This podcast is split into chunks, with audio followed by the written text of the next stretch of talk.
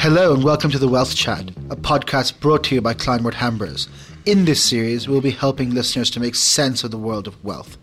My name is Fahad Kamal, Chief Market Strategist at Kleinwort Hambros, and I'll be hosting today's episode.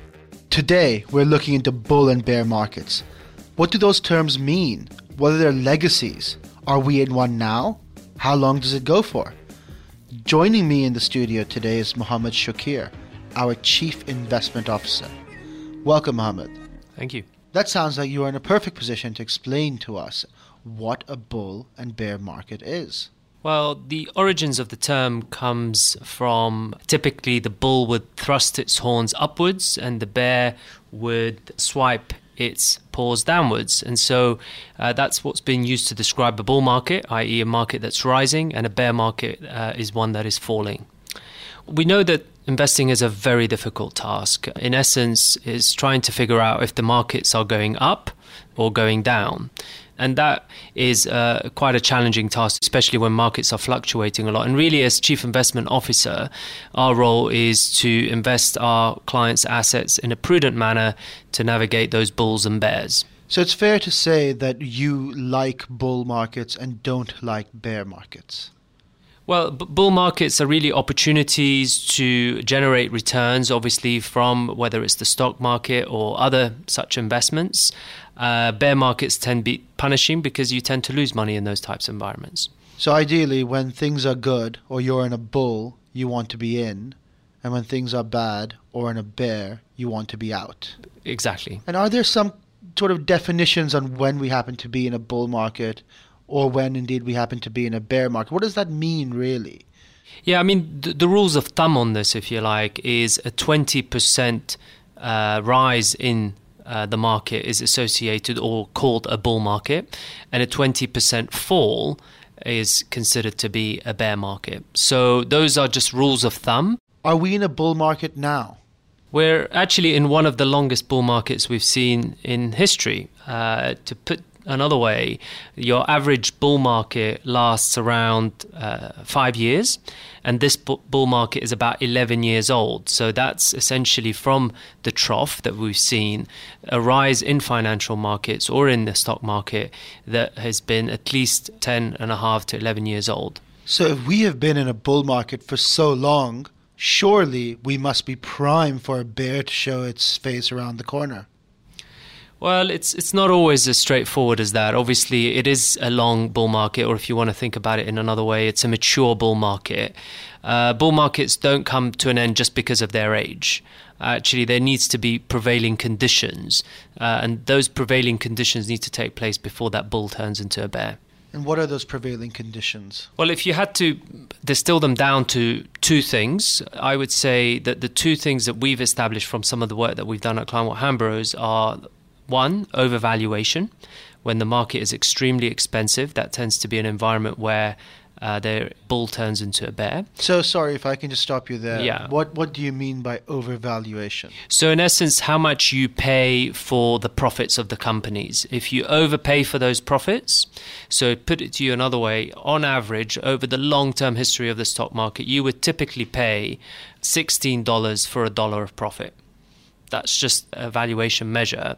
If you're overpaying, if you're in an environment where you're paying $30 instead of 16 or $50 or $80, and the reason I use the $80, that's where the market was in 2000 during the dot com boom.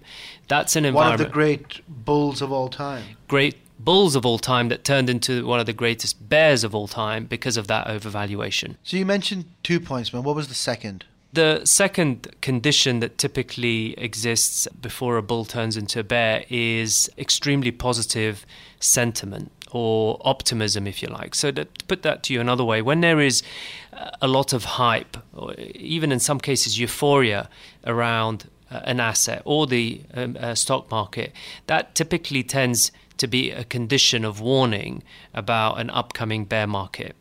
Uh, we don't observe that condition today, but if you again go back to the dot com example, at the peak of the market in 2000, there was an extreme mood of euphoria at the time, and that led to the bear market that we saw. So, is it fair to say that we are always in either a bear market or a bull market? Most of the time, yes. You can see a bull market turn into a bear market temporarily and then it resumes the bull path. So it it can reverse, but most of the time, given the definitions that I set out earlier, we're in one or the other. So Mo, you say that we have been in a bull market now for ten and a half years. How does that compare to some of the previous bulls? Is this is this a healthier or a sicklier bull? The average bull market, in terms of length, is about five years. Uh, this bull market, as we've said, is nearly twice as old or twice as long. But in terms of size, the average appreciation, if you like, or rise from the bottom, looking at bull markets uh, literally since the turn of the 20th century, would rise around 150%. So that's before the bull turns into a bear. Remember, the definition is a 20% rise, but the average bull market actually rises by around 150%. This current bull market is again nearly twice that in terms of size, where the market is up close to 300%. So that gives you the context of how big this bull market is relative to the averages of all bull markets since around 1900. What do bear markets look like? Do they usually do bears usually knock on the door how do you know one is coming? Well, the, the good news for investors, actually, or for clients, is that bear markets typically are shorter than uh, bull markets. So the pain happens very quickly and it can be quite severe, but actually, the average bear market is a loss of about 30%. Again, just marry that up with the uh, what I was saying, the average bull market, which is a rise of 150%. You get a sense. Actually, bear markets tend to be short and sharp, but bull markets are more common than bear markets. Is it fair to characterize your job simply as riding the bull but hiding when the bear comes around? Actually, the, when the bear market or when there is a bear market, that's really a, a time to be paying attention to some of the opportunities that arise in financial markets.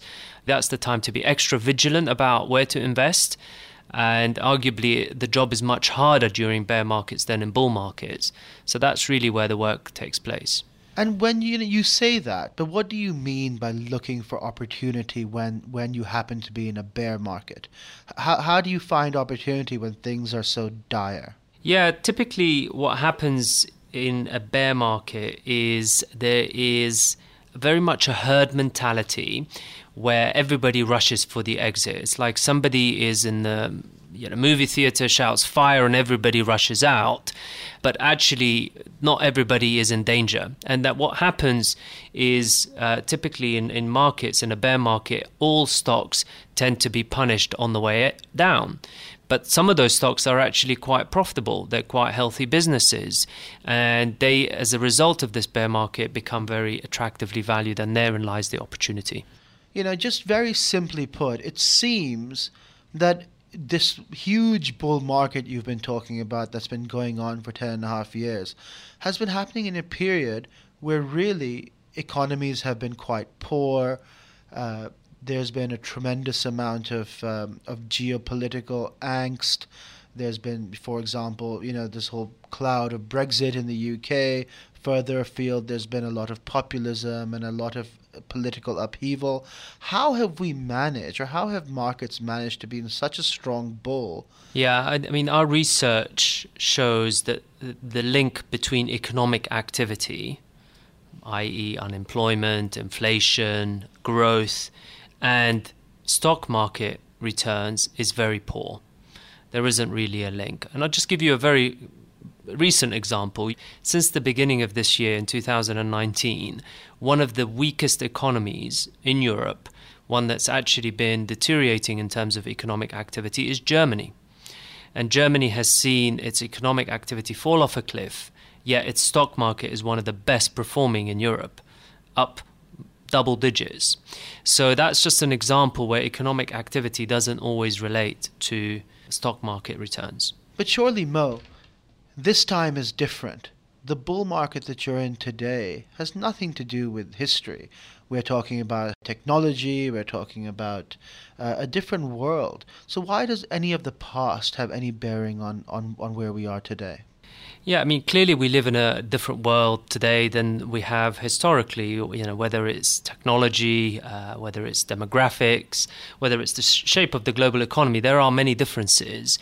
Uh, but the reality is, from the history of financial markets, we observe regular uh, patterns. So, whilst there are differences, there are uh, many key similarities. And, and one of the uh, quotes that comes to mind here is from John Templeton, uh, you know, a very famous investor and philanthropist, when he said that bull markets are born on pessimism, they grow on skepticism, they mature on optimism, and they die on euphoria.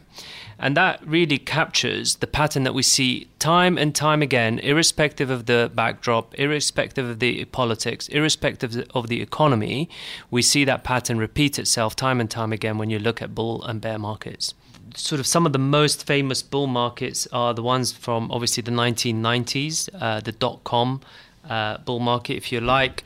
That initially started on pessimism. In fact, it didn't start in the 1990s. It started in, in 1987, where there was some pessimism after that big crash, uh, after seeing the markets collapse. That was bit, known, known as Black Monday. I exactly. In the aftermath of that, there was a lot of pessimism. And then it started to grow, and that growth led to skepticism. But then the optimism kicked in in the 90s the optimism about technology and the internet and what that could do. And that came to an end in 2000 on Euphoria. So you see that pattern there over that 13 year period. Uh, really replicate those exact characteristics in terms of its shape. And given those characteristics, uh, we we clearly remember that the current bull market was born in the pessimism or the wreckage rather exactly of, of 2008 and 2009 so that was the pessimism. The skepticism was when central banks were actually being pointed out and say well you can't save the market. Uh, and that skepticism took some time and then it started to mature and we started to see a bit more optimism. And i would actually argue right now we're probably swinging back to skepticism what we don't observe right now is that euphoria condition. Mo, I understand that you know being in during the bull markets is all well and good, but the savviest investors are the ones who manage to avoid the bears. What what does that mean? Bear markets or declines are more punishing than rises just simply through the mathematics of rise and falls. So to just give you a very simple example, if you had 100 pounds and that dropped by 50%, you end up with 50 pounds. To get back to that 100 pounds, you need to rise by 100%. So that 50% drop needs 100% rise to just get you back to where you started. So just the maths of it shows you the, the challenge that after you've lost in order to get back to where you started. There's obviously the emotional angle as well, is that losses tend to be much more painful than gains in terms of the pleasure that's derived from them. That's just behavioral, uh, that's a human trait that's been shown time and time again through academic studies. And so avoiding those large losses tends to be one of the most important aspects of investing for the long run. Mo, is it true that the bigger the bull market, surely the bigger the, the subsequent bear is going to be. So, given that this is one of the longest bull markets in history, should we be more scared than we sh- would normally have been? Yeah, on the face of it, it, would seem like a sensible conclusion, but actually the data doesn't support that. Uh, the length of the bull market has little relationship with the nature of the bear market. By way of example, the bull market in the early 1920s uh, was close to about eight years yet the market collapsed into a heavy bear of about minus 84%. Whereas, again, a similar bull market in terms of length in the early 60s led to a decline of about 29%. So you see two very similar bulls in terms of duration and length, but very different bears. So the relationship is not always as you would expect. Given uh, some of our listeners are perhaps fretting over the future in terms of the length of this bull market and perhaps looking at some of softer recent economic data or even perhaps some of the political noise, should they be worried about the impending end of a bull? Look, we should always be worried about the impending end of a bull. Uh, obviously, uh, when the bull comes to an end is when the bear arrives, and that bear can be very punishing. The reality is that in financial markets, there's lots of information to process, and some of that, in fact, most of that, is noise. Most of it is not relevant to making good investment decisions. Uh, and there are very few very powerful signals that one needs to pay attention to. And, and really, it's figuring out what those signals are, and that's part of what we do as investment professionals. And in our opinion, again, supported by the evidence, if you want to look at the end of that bull market, the key things are to look at valuation, to also look at sentiment, uh, which is what we've discussed earlier. And those conditions right now would suggest that this bull market has a little bit more to run. When those conditions change, of course, that's when the bear market is likely to rear its ugly head. Well, thank you very much, Mel. May your bulls always be happy and your bears always be tame. Thank you for joining us on the Wealth Chat. To make sure that you never miss an episode, please subscribe on your podcast app of choice. I'm Fahad Kamal, and on behalf of Kleinwort Hambros, thanks for listening. This podcast is not a personal recommendation or investment advice. The value of investments can fall as well as rise, and past performance is not a guarantee of future performance. It is not intended that this podcast is distributed in or into the United States of America. This podcast is issued by the following companies in the Kleinwort Hambros Group. In the United Kingdom by SG Kleinwort Hambros Bank Limited, which is authorised by the Prudential Regulation Authority and regulated by the Financial Conduct Authority and the Prudential Regulation Authority in the Channel Islands by SG Kleinwort Hambros Bank CI Limited, which is regulated by the Jersey Financial Services Commission. SG Kleinwort Hambros Bank CI Limited Guernsey branch is also regulated by the Guernsey Financial Services Commission. Both entities are also authorised and regulated by the UK Financial Conduct Authority in respect of UK regulated mortgage business. In Gibraltar, SG Kleinwort Hambros Bank Gibraltar Limited is authorised and regulated by the Gibraltar Financial Services Commission.